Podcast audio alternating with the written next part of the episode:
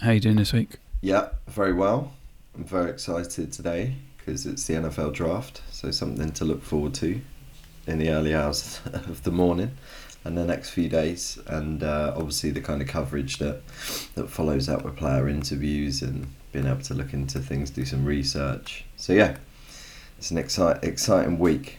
Yeah, it'll get You're, me uh, over the uh, the English football. You're a Cardinals fan that we that we found out a couple of weeks ago. Yeah, yeah, yeah. So hoping they uh, there's some some positions in need that they need to recruit for. So yeah, looking forward to seeing who they get and um, seeing a bit of wheeling and dealing. It's always fun. But yeah, there's some shoe-ins like who's going to go first. Um, be Trevor Lawrence who's a quarterback, and then there'll be quite a few quarterback selections in the top ten. So yeah, it'll be interesting to see who's gonna who's gonna go, where they're gonna go to, and something to, to keep my mind uh, occupied for the next few days. What about you? How's how's things? Good. I uh, I went and met someone this week for the first time. Uh, for since since lockdown, we're both germaphobes anyway, so we, we definitely did the distancing. We definitely did the masks. We definitely did the the weird p- people going for a walk in the park that were like very separated. So we went. We were. I'm in my late thirties. He's in his mid forties. So we're, we're like these weird two blokes walking around the park, which is entertaining. I like it. I can imagine it now. Two meter distance, shouting at each other. Hearing's Dodging going. dogs. So yeah, dodging. it's quite funny. My um my business partner, he's got this spray that he just kind of like you'll be in the meeting and he's just spraying himself like kind of everywhere, and it's supposed to be you know. I suppose anti-back spray that kind of goes everywhere, but yeah, it's it's funny. Like he sits down, and you hear the shh, shh, shh, and he's just spraying himself. He's he's definitely in the germaphobe category. Worried well. So he won't be going to any uh, sporting events or conferences in the next few weeks. Then No, he's um, he's usually on a slightly different circuit, the the art fair circuit, which is uh, an interesting one in relation to today. Very very niche, obviously, but um, interesting in relation to today's topic because we're going to be speaking about conferences and you know the art fairs are. It's a circuit that goes on throughout the year. You get these big art fairs. Everybody goes. It's a lot of social. Um, you know, meet art collectors, existing and new. Do some networking uh, try and sell some art for big money. You know, it tours around the world from LA to, you know, New York, Basel, London, Miami, and it's just this huge logistical operation that um, has struggled to uh, look sustainable because of the, you know, people, shipping costs, space involved, and uh, but it was something that was hugely disrupted uh, by the pandemic, and it, it was basically, you know you saw minimum a kind of 30% of all art galleries losing their revenue because they were so reliant on these kind of i suppose trade events uh, to sell their wares. And uh, yeah the, the big ones are kind of you know Frieze which is in london in october uh, which is if you're into art it's cool to go for a look around um, and then art basel is the other kind of big brand and then there's some others like FIAC in Paris, and there's all sorts. But yeah, it's this kind of circuit that if you're in the high end art world, you know about, and the collectors like to go fit, you know, in person. And um, yeah, hugely disrupted. And now they're talking about digital fatigue and the want to return to, to physical. So um, yeah, it ties in a little bit with today um, and what we're going to be talking about. And I'm kind of excited to get into it because, you know, conferences have all, well, and events have always been a bit of a bugbear of mine. Like the value you get from them and everything else. So I'm I'm ready to get stuck in. Where do you want to start?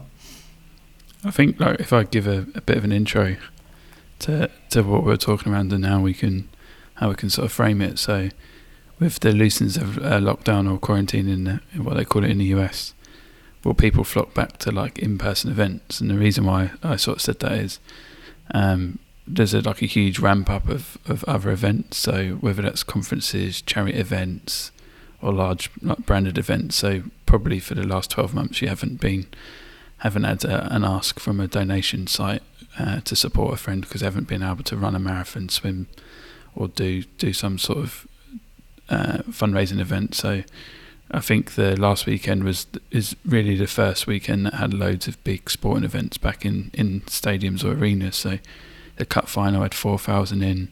We had twenty thousand in Florida for the UFC card, which was which was very good. By the way, if anyone hasn't seen it, I wouldn't suggest looking at some of the injuries that was sustained during it. But I think companies are obviously hungry to put events back on and I think there's like a little bit of a demand starting to happen, and there's a bit of a desire for people to start sort of coming back in person. I think there's like uh, I've already been asked to speak at an event in late June, and I I asked what the safety precautions were and what their plans were and how they're going to you know make sure everyone's safe, and their response was we're just doing it. What the government's basic guidelines are just going to follow those, and I said as a speaker I wouldn't feel comfortable in in just that and actually it would have to be a little bit it would have to be a lot more than that. And I think it's it's a sort of a great time to to think around you know is conf- our conferences going to be different now? And are they going to be the big economic drivers that they once were? So when Nick and I did a do the chat before before the podcast and we talk around topics we're talking around South by Southwest Web Summit and some of the really big conferences that are really like big shows and big productions, but have a conference element to it. And I'm not sure that there's going to have this huge demand and huge economical impact that it it did a couple of years ago and beyond. Because I'm not, I personally don't think there's that, that huge uh, demand in it.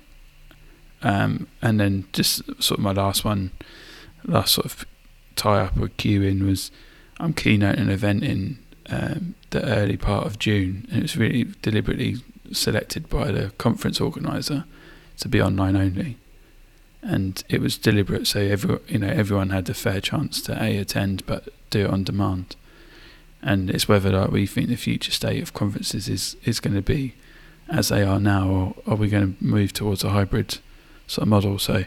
I think we're going to sort of discuss the past, the present, and then the future yeah, and I'm I'm happy to wade in on the past and state for the record that I hate conferences. Like, I absolutely hate them. I think, you, you, you, know, you, you mentioned Web Summit there, and that's that's one that you know, it, it was on my bad conference list when I was trying to put a list together of things that I think are, you know, conferences, events that are good, and, and those that are bad in the kind of B two B world. Um, and Web Summit was like top of my list on bad conferences because you know it's too big. You're rushing around. It's too busy. Like everyone's trying to sell their wares to like looking for VCs. It's it's like it's cringy. It's it's literally like I look back, you know, in the days of when when did I like first go? What like I've lost track of the years. Let's say like eight years ago, and and I just think, oh, how cringe was that? Like everyone trying to hustle. Are you even using that term like makes makes me like.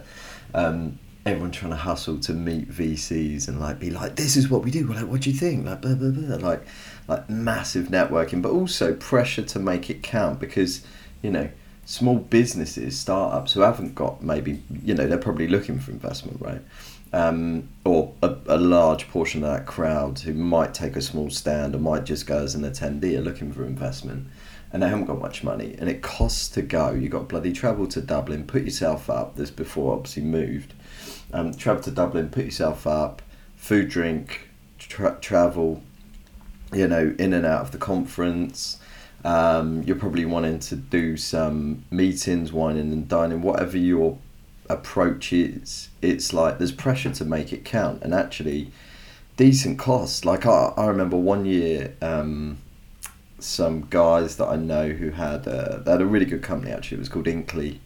It was uh, one of the kind of first kind of digital um, greeting cards companies. So you download their app, you could do a handwritten message, pick loads of designs. They were out there like peddling that, and I think they had another app which was an events based app called um, Roundup. I think it was called and it was about like basically the the premise was the ability to plan events in groups. So say like you were all going on a lad's holiday, you could like add it into this app, like arrange all the travel. Everything's kind of kept in the app anyway.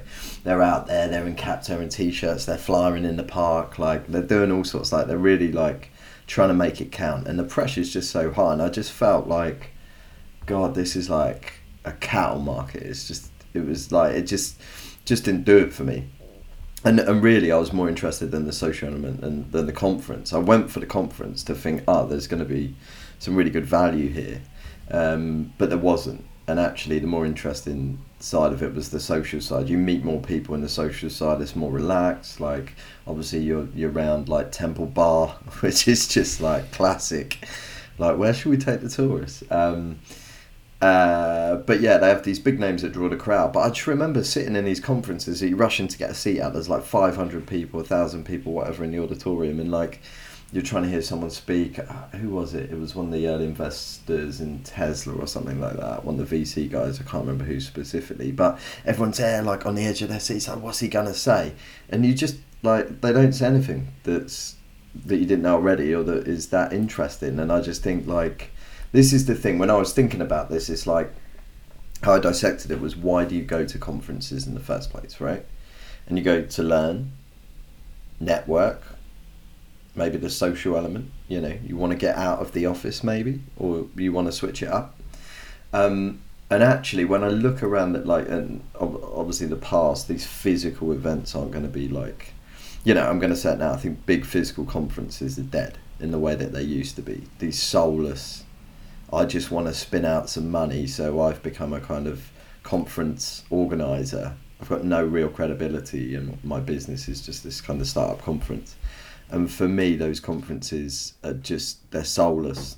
They're they're dead i think going forwards. I i, I just don't think they've got they've been superseded because you know if we look at why i go to conferences if i go to conferences to learn well i've got access to all of the speakers at the touch of a button via podcasts or i can read articles or i can go on their own personal blog like say gary vee like gary vaynerchuk just for example just because he pops to mind as someone prominent on social media. He, he could be like a keynote at a conference, right? But what's the point in going to watch Gary Vee when he's peddling his content to me on Instagram and whatever other channel, LinkedIn, wherever else I, I might follow him 24 7? Like, there's nothing I can go and see Gary Vee tell me at a keynote conference that I'm not going to have heard him say before, or he hasn't shared the clip of him talking at a previous keynote and saying before, you know. So, like, that this is where they've got to evolve because I can learn more outside of a conference. Networking, no one's cracked networking for me. Um, networking at conferences is like, oh my god, like the things that make my skin crawl. Take my business card, like stuff like that. Like here's my business. Like you can't wait. They're like shuffling in their inside pockets of the blazer, trying to find a little card wallet. Then they're like, oh, take my card. Like yeah, yeah yeah, let's connect, boom, boom, boom, and it's like Jesus, like, and then you come back, like, it used to be almost like, um, used to be that competition of who could come back with the most business cards. That's who's had the most successful conference, right? And uh, I remember in the finance days, like, I, I remember when I first like went when it was an event, it was like a networking event. Um, hosted by I think it was like a solicitors firm, and I went and I was like dreading this. I just started. I was like twenty three. I just started my first business as as a in finance in like a brokerage, but like we all had our own. We all had to basically create our own work. And I went out with this guy who was a colleague at the time, and I said, "Oh my god, I'm like dreading this network. I'm reasonably outgoing, like you know, but I was like, I'm dreading this network and just chatting absolute small talk to people that I don't really want to be talking to, just trying to hawk after some business."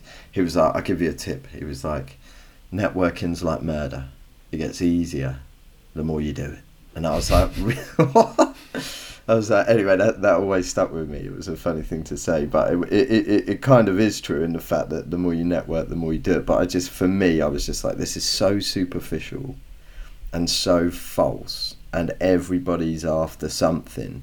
It's just totally against like modern principles as well of like give, give, give, ask, or I think it was A Rod who was saying the other day, you know, like never ask before you've interacted with someone like 10 times like even if it's a mentor or a business associate whatever it is like you've got to be keeping up your comms building actual genuine relationships before you just like asking for business or asking for intros or whatever it may be and i just think with networking it's never quite worked for me i've never enjoyed it because of the superficial nature of it.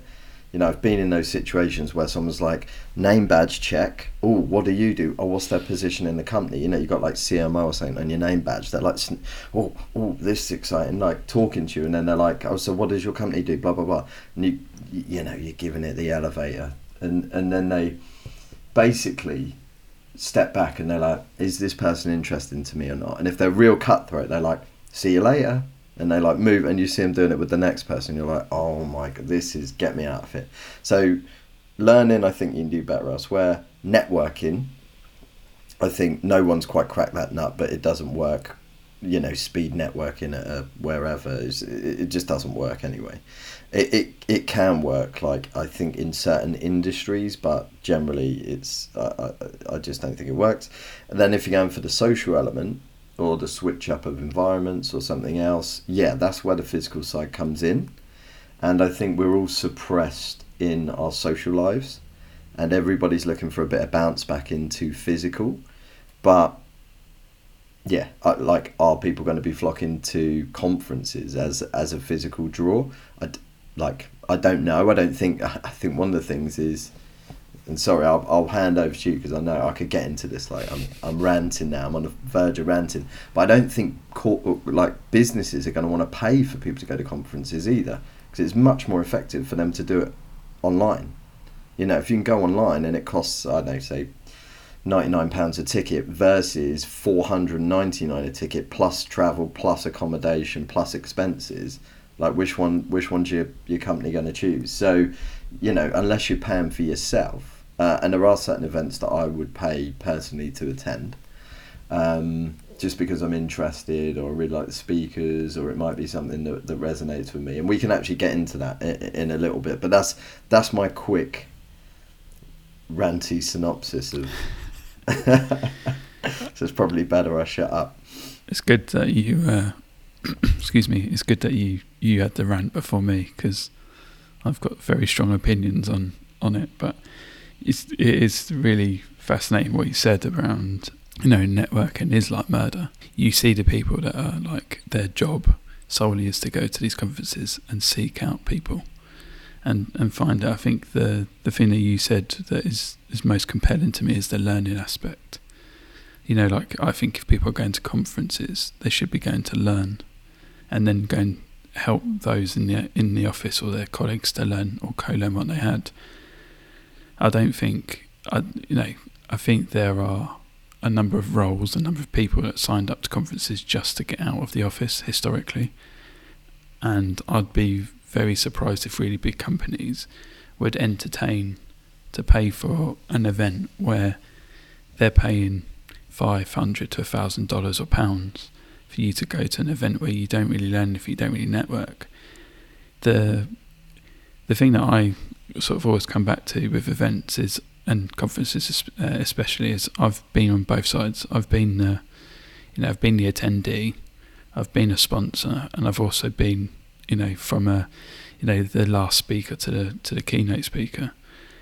And there's there's so many different dynamics, but I think it's actually set up for just the event organizer to like typically to make as much money because I don't.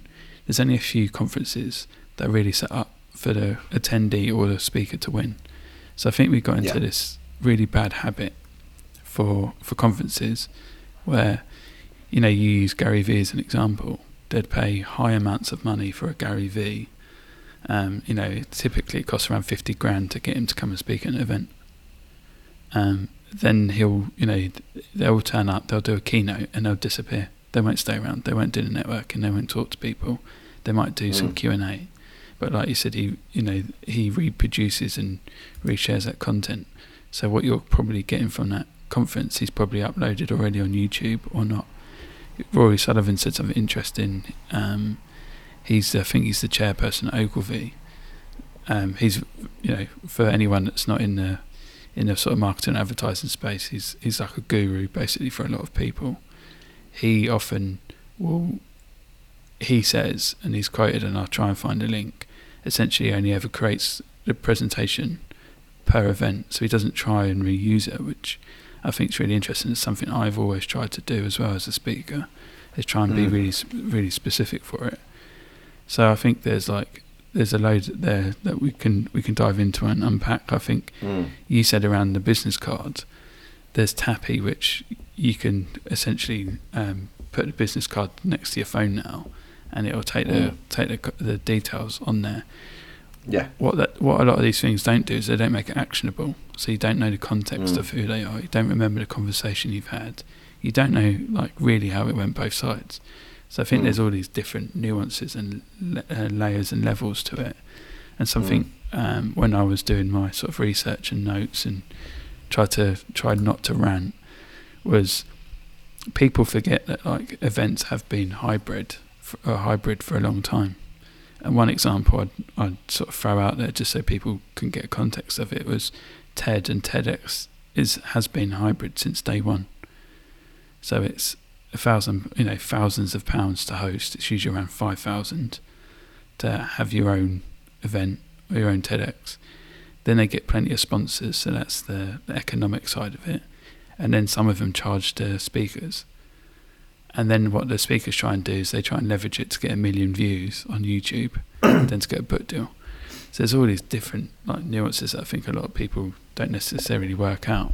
But Mm. maybe maybe um, something for us to sort of dive into is like the the past, the previous sort of conference used to be. You know, you host as large as conference as you could. Mm. Is you're confident to get as many people in it as possible.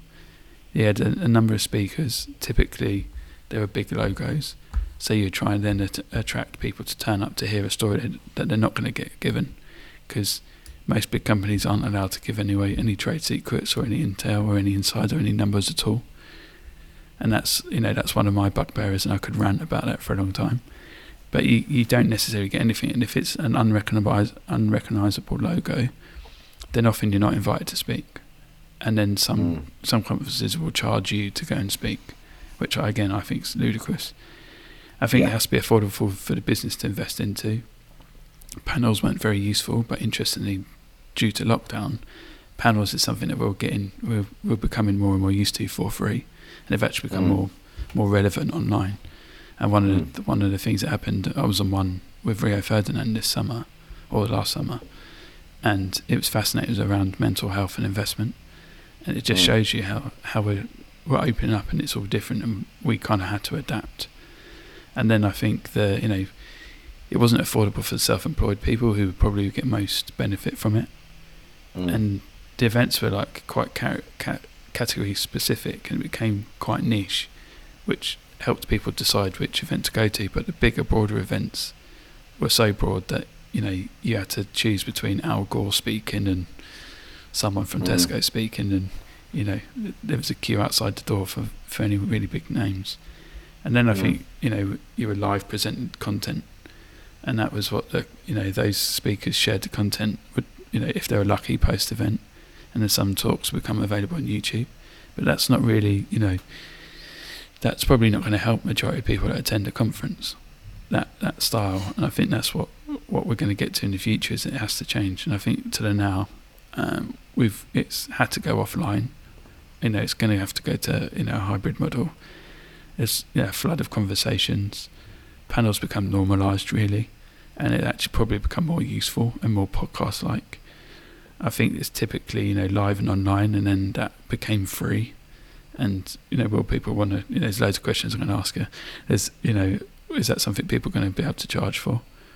I think Mm. that a lot of them were pre-recorded and on demand because you know they had to be produced well enough and then had to be put on at, at like a live time and then had to become on demand because it's a bit like a party only sort of 50% turn up Mm. and then the number of engagement elements increased so speaker got a better experience the audience did but whether Mm. that was good enough or is it good enough yet we will get into and i think audio is always the thing that kills things whether you're doing a zoom whether you're doing a podcast whether you're speaking at an event like poor audio really diminishes what you're trying to deliver so you can have the best presentation or have the best message and audio dies on you and people just don't get the Mm. message Look, there's the, the, there's a lot to unpack in there, and I think there's different ways and different things we're we're, we're going to cover off. I think like a, a nice way to start because I think you know touches on you know I've I've spoken at, at events uh, you've spoken at events. You mentioned the panel discussion with Rio there, which is obviously really interesting. I didn't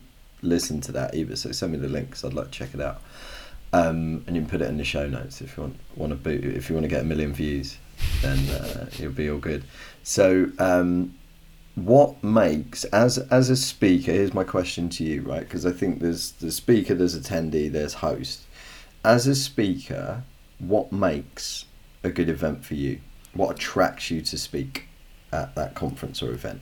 So when I was, so when I was like the most senior person at previous organisations or, you know, within a discipline, very often, like, um, there's a couple of events that I've spoken at, which I know the event organizer, and I knew that the audience were quite high quality. So often it, I'd say to them, "What's the audience like?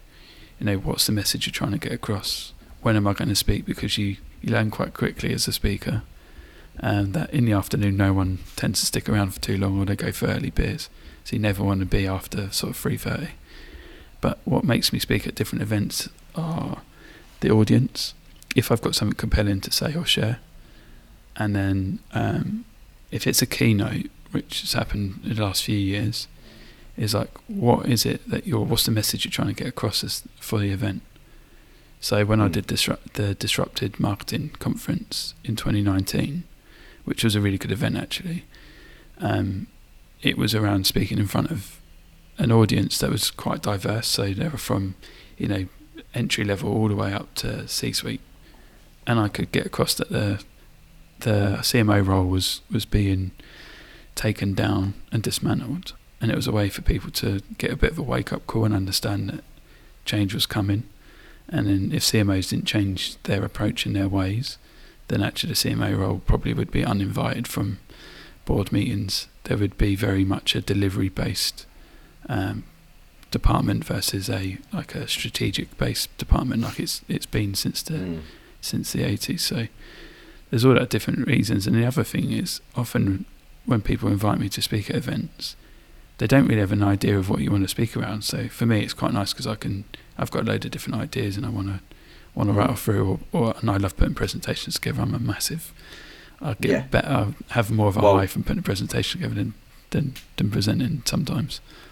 I, wa- I was going to compliment you on one of the things that you do do well at previous conferences you've done over the years, and you know we've caught up around those. And, and when I've seen your slide slide deck on SlideShare, and the fact that you're willing to put the time in to create the slide deck at the beginning anyway, to educate the audience, and then allow audience to engage with that content whilst they're watching you and make that available afterwards like you hear it all the time oh we'll make this available after the talk and like it never happens or you never follow up on it. I've always found with things that you've done over the years that that, that slide deck is always available. It's there people can access it. People then can then engage with what you're saying rather than trying to write notes like constantly. You see them like the notepad transcribers who basically try to transcribe everything you're saying in the audience as, as you're saying it. It's like yeah, like just be there, be present, engage, and then follow up. And I think actionable is, is one of the key things there. And yeah, I yeah just uh, just a a little note to say yeah, good job on because you are very very good on those presentations. Thank you very much. I've, you know, you said about the note takers. I noticed in 2018, 2019, it was the get the camera out and take a picture of the slide. Yeah, video. Well, yeah. they, or, or they video the whole thing. Like, yeah, slide. I, I I mean, sometimes I've done it. Like, you know, if it's something super compelling, I'm like, oh yeah, like I need to know about this. Like I've taken a few shots, but I think I, you know, for me, it's like the quality of the speaker that controls the room and says, hey, like before we get going, like be present, be engaged, get ready to ask questions. This slide deck is going to be available to all of you afterwards. I'll even give you a link where you can find it at the end. So don't worry about taking photos and don't worry about like you know, some people are always going to do it, but yeah, like some people filming the whole thing, like whatever. But I I think it's just that whole factor, like being present, and I think that's one of the things that like why audience is quite key for me. Like when I've done things before, and you see like I I I, I like to do I can't remember. I, d- I did that one at the festival of marketing. I, d- I can't remember whether you you were there or not. Yeah, I but, was, yeah. um, Front row. yeah, yeah, and, yeah. You, you were front row. Yeah, yeah, I, yeah. Throwing pelters at me probably, but I did the stand up, sit down stuff Mm. to get across. You, you know the, the the point I was trying to get across to marketers and also researchers is that everybody is a researcher now, like regardless of whether it's your job title or not everybody's got the capability of doing desktop research to certain levels and using the, the insight they collect to make decisions. And and you know so I did some audience engagement stuff as you'll remember as stand up sit down you know if you've done this if you've done that just to make sure people are paying attention and make sure and and and the amount of times I don't see that like I quite like doing that because it keeps the audience on their toes. It makes sure they're listening makes sure they're engaged. Like if you're doing it for purpose and it can change their way of thinking or instantly get a point across um, then you know i think it's a powerful tool. But the amount of people that just like here's my slide deck. I'm here again. I'm just going to whack it out and deliver it. You know i will give it a bit of gusto but i don't really want to be here. And you, you know like i've seen that so many times as well and and that's where I think I, I think one big area like people who are hosting these events I think one big area that they need to get right is speaker relations. Like how do you build good relationships with the speakers? How do you make sure the speakers are people who are going to give the audience value that the audience want to listen to? Um, and you know half the time you're looking for like what's the title of the talk rather than who's the speaker like you'll go to the who's the speaker next. Okay topic of interest. Who's the speaker? What company they work for? What position at? Um, but I think the, the conferences and events need to do a better job of fostering speaker relationships. Like they need to be seeking out who are the best speakers. Like it doesn't need to be a big name. It needs to be someone that's got something interesting to say you know and they usually go down the big name route or the big company name route oh they're from you know amazon you know it's like classic cv stuff oh they worked at google oh let's hire them you know it's like they need to be better at their selection because it give like it's almost like the way i see it is an art form. If you're putting on an event you want to be curating the best speakers. You want to be like this is why our event's the best because we have the finger on the pulse of this industry we know who the movers and the shakers are. We know who we should be getting to speak at this. And it's your trust in our brand that is going to bring you the best quality content and the best learnings here. And I think that's where, you know, li- li- like events like everything else got complacent. And they just became this like rinse and repeat format. I get a crappy tote bag as I come in, filled with a load of stuff that basically is is for the recycling or fire.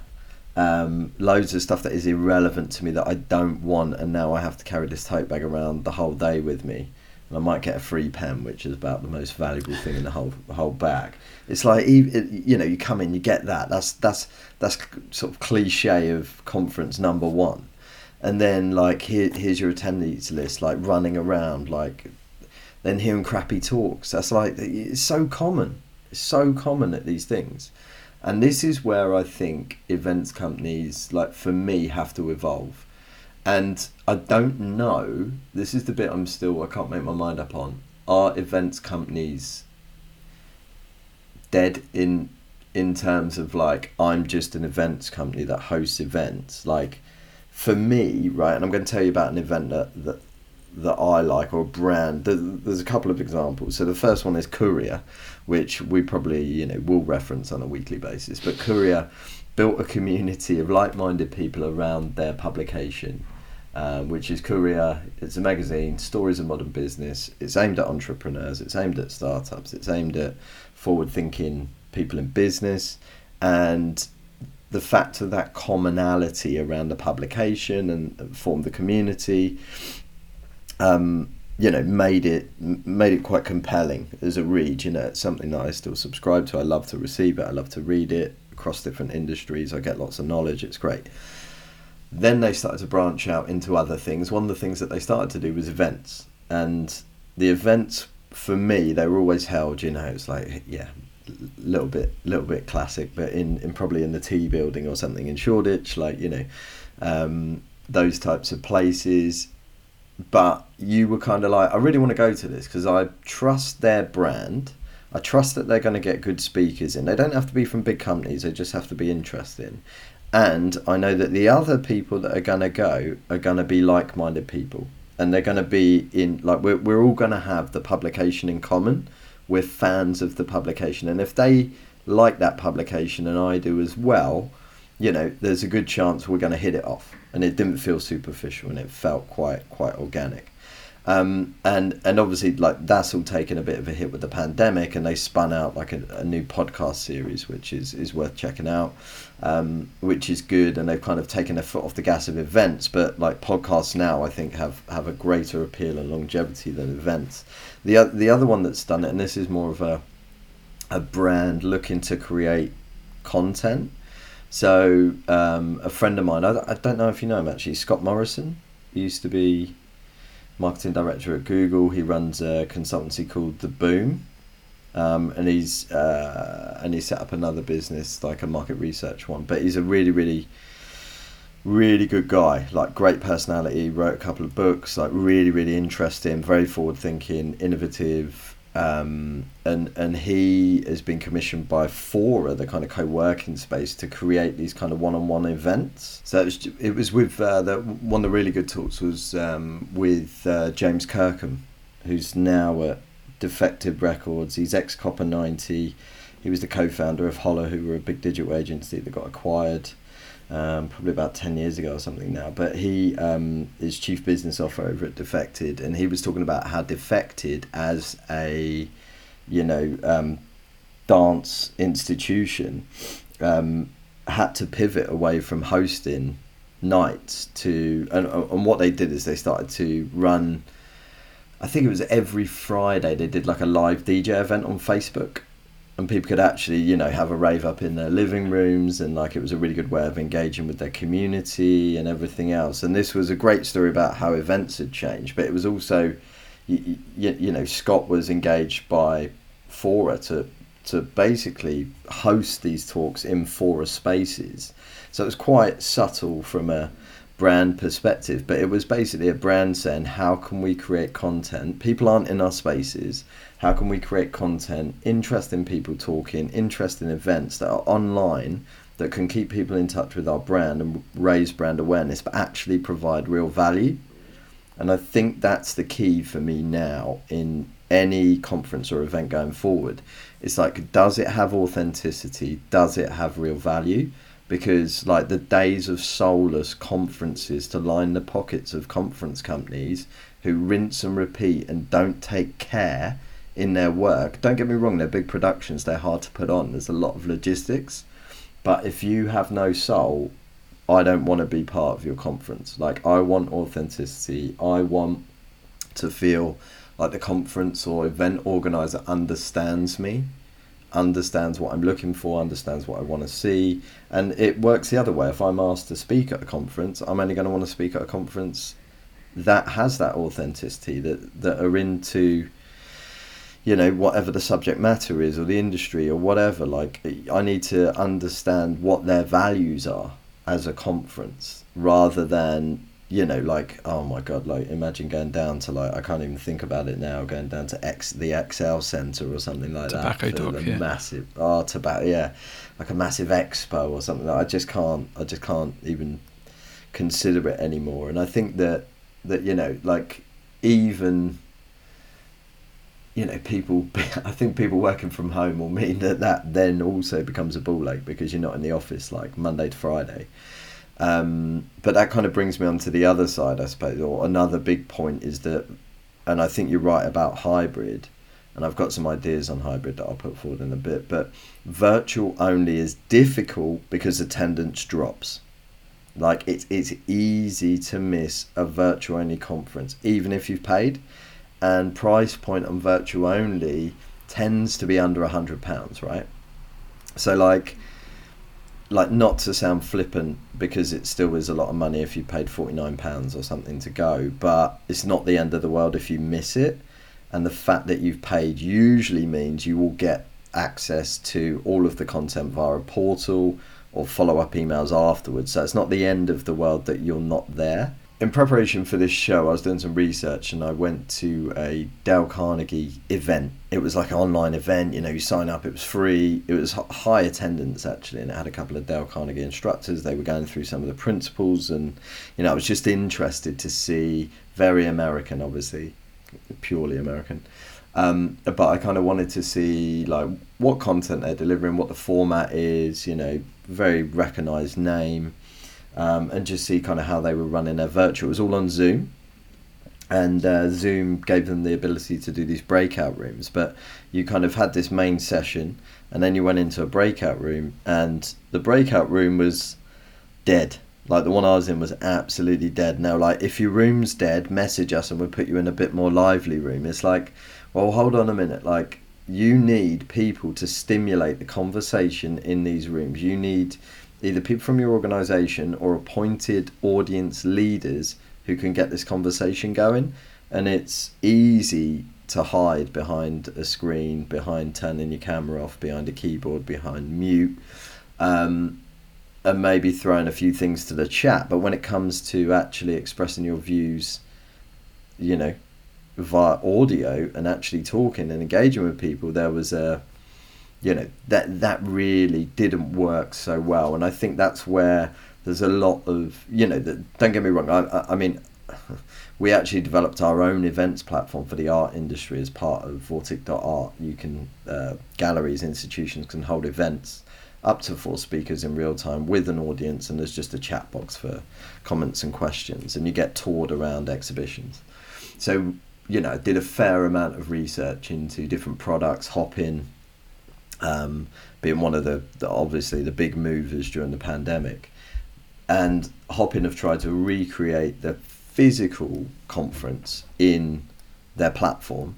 Um, I think you've you're going to reference this probably on the show notes as well with Hopin, but um, yeah, there's lots of lots of opportunity in Hopin to do like speed networking and go to like uh, different sessions and go to a keynote and you know they've really recreated it in a way that they felt that other virtual offerings weren't doing. So one of the problems was that ability to break out into a room with one person and kind of network or talk or you know those things. But again, there's like I, I think pure virtual only is it's still got that level of falseness to it.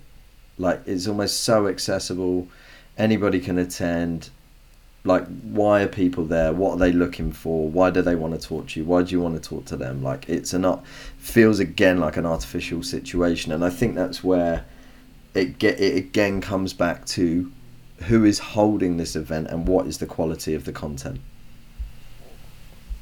Yeah i think you've you sort of hit the nail on the head a few times on on that and there's a couple of things i call out and sort of add some value to my sort of how I try and add value to it as well is uh, I completely agree with Courier and Defected. Defected sort of invested for a year in creating amazing content, uh, amazing mixes.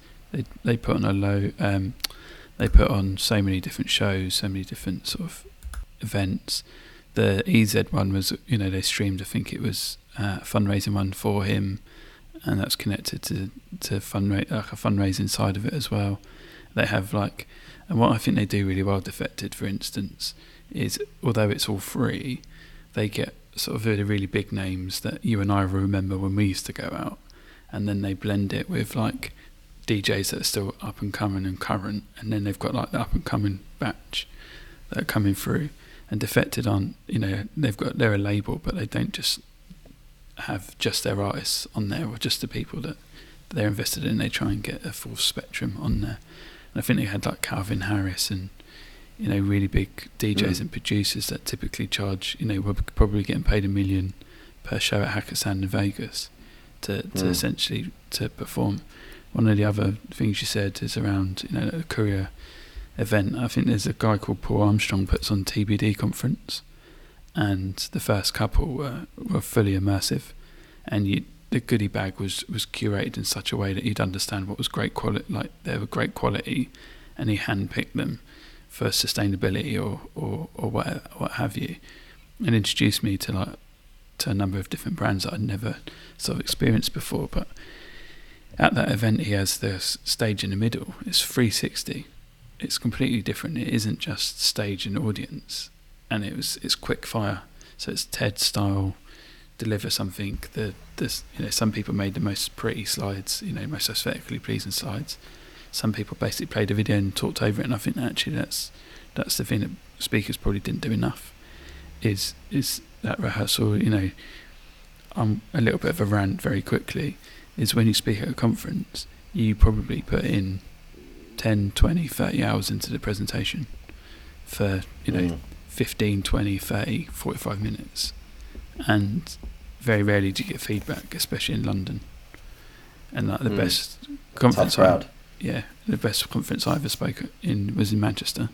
And I had so many questions and so many people came up to me afterwards.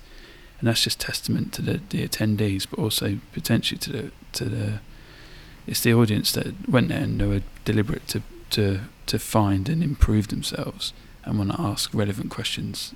And it, it seemed to be questions for, for the whole audience to learn from as opposed to just that one person asking nitpicking or asking a very specific question. Mm.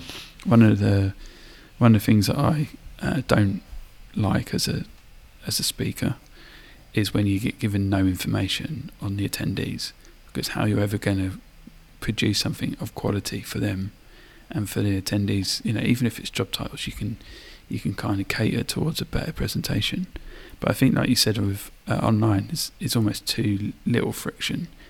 And you know there's going to be on demand content afterwards. And I think there's a lot of speakers that are even killing their presentations and just talking which is fine if you add value. But I think if there isn't that value exchange then it's just a case study. And you never learn from a case study unless you're given numbers. So you know as a speaker and as the attendee you're not really doing anything. It's only organizer that wins. So I think Mm. I like my own personal opinion is around it is you know there's certain speaker styles that some people look for there's others that other people sort of dislike. And like a quick antidote or factoid is I spoke at a conference it was at Chelsea Football Club.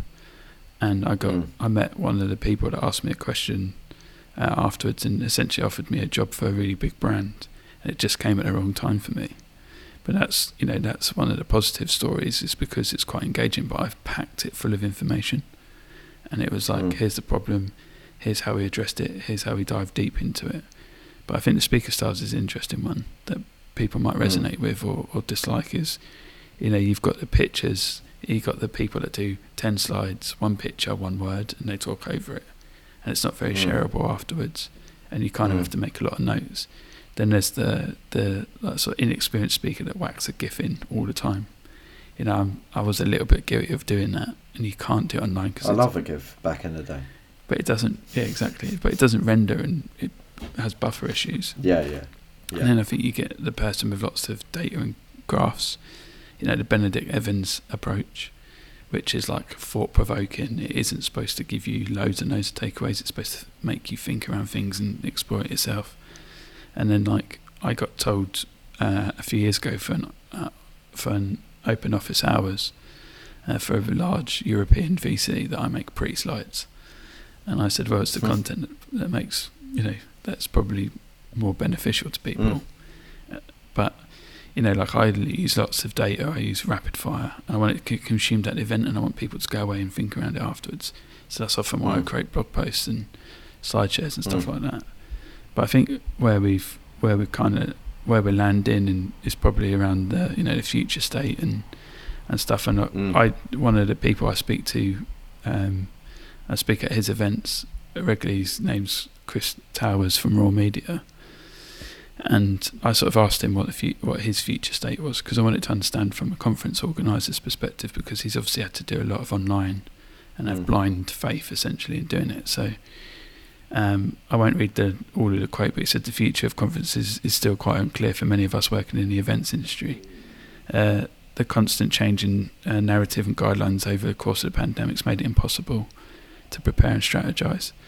The only thing that is certain, in my opinion, is that there's a sense of uh, reluctance in the beginning of organisers sending their employees to mass gatherings.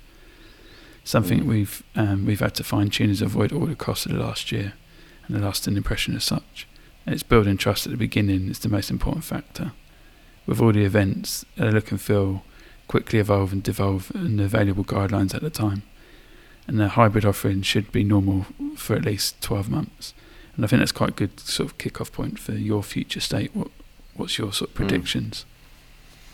So, uh, yeah, for for me, and I, I think the reason I like, there's a lot of really great examples of popular culture like music, sports, um, uh, whatever it may be, like entertainment based pivots in the events industry. But just to the, the reason I mentioned defected is because with defected, like it's not only Scott and Fora doing great kind of content, it's defected knowing like it's the quality of the speakers that defected bring the djs so as you said like classics that resonate with a certain audience that we grew up with the ezs of this world then you've got the mass guys calvin harris but then you've got like the up and coming guys and i think you trust them as a brand to get you you, you know in this case it's music but it you know that's what needs to happen. So for me the future state is is a hybrid that really for me it's smaller it's more intimate and more exclusive in-person events that pack a load of value. So the the hybrid part that is physical is about a little bit more about exclusivity and value. It's basically the easiest way to describe it is physical exclusivity digital inclusivity is how I've kind of coined it so the attendees get a real experience with perks and benefits from being there in person. You know it's going to be good quality content. You know it's worth the trip and the entrance. You know you're going to meet people that are like minded because there's actually some effort that's gone into audience selection, as it were. Um, and then I think there's different levels, different ways that they can monetize. So you know, physical would be the highest price point. You'd probably get a really nice goodie bag instead of a crappy tote bag filled with flyers from anybody trying to sell you something. Like you might get something a bit more bespoke like that, and plus all the things I've already mentioned. Then you've got paid online attendance, which is a lower barrier to entry at a price point for those that can't afford to be there in the physical, their company's not paying for it. This would mean that you can be there live and you can be there real time and you can interact and you can get more out of it. So obviously you might get sent something in the post, for example, depending on you know people's take on sustainability and those type things. And then you've got free online, which is like highlights of the talk, so you still get access, you can still do it. And then if you want to pay, so say you could you buzz through like ten talks and you're actually like, oh, there's two that I really liked, you could pay to upgrade to access those talks in totality. And I think that would be a more interesting business model, hybrid for conferences and events. And that's like, uh, you know, we got to look at how the trends are going. And the trends are going at the moment, you know, you, you, you open the show with your worried well, social distancing, walk through the park. Like, you, you're going to get, even with vaccines and things, you're going to get a lot of people like in this mindset, people not used to being in big places, it causing people like, I don't want to say like post traumatic post traumatic stress syndrome, but like, you, you know, like, or agoraphobia. Like, people are, are like, you know, gonna be nervous about big gatherings. I mean, not if you look at like London Fields on a sunny weekend, but I think generally they will. I think that attitudes to international travel for conferences are going to change massively. Number one, from a corporate and cost perspective. Number two, from a, a practicalities perspective. If you have to come back and quarantine, or you have to quarantine when you get there, or whatever the restrictions could be, like that kind of international travel is going to be disrupted for a lot, lot longer. Um, and that's where I think you know we certainly need to create more value, smaller experiences, things that people want to attend from home, even on this hybrid kind of digital element. I think small and intimate, like-minded people who actually want to be there, speakers who create good content in a format that en- enables attendees to learn and take those learnings into their business or into their life so they can be applied actionable things um, the the you know the events hosts or companies and the conference hosts or companies that lack authenticity, community, genuine following, they're dead. Um, there's no place for them that I can see in the market now It's about building your brand, like the quote you read out. It's about building the trust. There's also some other things as well. I just think that are addressing the need of going to conferences in different ways. So if we look at why we go to conferences as, as attendees, like networking, so I think people need to be more vulnerable, more open. I think people need to reach out more often to existing networks, so colleagues, business connections, their LinkedIn, their Twitter, um, and and actually lean on these more. But the key is you've got to put a lot in to get something out. You can't just be cold hitting people up unless you know them like super well, like, oh, can you introduce me to this person or can you help me out with this or do you know anyone that does this that you could put me in touch with? It's that give, give, give, then ask. People have got to be more active personally on what they do within their networks and their communities and just be a little bit more vulnerable and authentic as well asking for help and don't always like peacock it out and make out you know oh yeah i'm, I'm the big cheese here um, obviously death to flyer ridden, irrelevant tote bags and business card exchanges. Um, hopefully, they're gone forever. Um, and I think, you know, I'm going to miss the stress balls, but. Uh, if they if there's you know events that actually offer something good and like introduce you to other brands with real value that have commonality to the region that you're there and the, the you know the hosts if it's sustainable brands or upcoming fashion brands that you don't know about. Some of the stuff like Courier, like you find out reading a, a you know a, a Courier edition, um, and corporates again. Just just to reiterate, there's going to have to be a big change because corporates aren't going to want to invest in their staff to attend conferences. Money is better spent on coaching, on mentorship programs, personal development, staff well-being internal events where more staff can benefit, not just a single staff person that goes, has a jolly up, never tells anybody about it, despite the fact you pre agreed with them that they'll debrief everyone. And what's the best way to learn is to teach, right? So the best people that go to events come back and they teach it to the rest of the company what the key learnings. And that's the best way for them to learn, the best way to share their knowledge. But it didn't it hasn't always happened in the past. And certainly I think in the future that is something that needs to change. But there's just so much more that can be done instead of sending people to conferences. And so much many more people can benefit. Um, so there there that's where I go on the future state. Um, there's probably a few more I could rattle off but I'll hand over to you because I'll probably steal all of yours. I uh, I think we've got the, the quote of the week that you said but I want to uh, I don't want to repeat it just in case I uh, I misquote it, but my uh, my first one is it's going to have to be a hybrid. Like I don't think there's an excuse not to be. I think you, for a speaker, like you said, you're not going to want to travel. Like I'm not going to want to travel. Like I've spoken in Innsbruck in Austria. I've, I've spoken in the US. I've spoken all over the UK. I don't really want to travel to do that anymore. And I think actually, interestingly, you could do it on demand. So I think you could pre-record it. And I think there's something that some people if they're smart, they'll hire a recording studio or they'll hire a space and they'll get people to record it and they'll blend the different recordings and real time. And then the speakers can then come at the end and answer Q&A and they can do engagement. And, you know, I think that's a completely acceptable way of doing it. I, um, I think that there's going to be, engagement should be higher because engagement is really low at conferences generally now. And I think that's just because it's it's too broad. I think the more niche they go, the higher the engagement, the better the questions, the better the Q and A, the more conversation it spans off. And something I was writing down as you were you were talking was, you know, I did a masterclass for um, for a big social media tool a few years ago, and they, when they email me now, they still say how like how great it was, but that's because I took a data approach to it.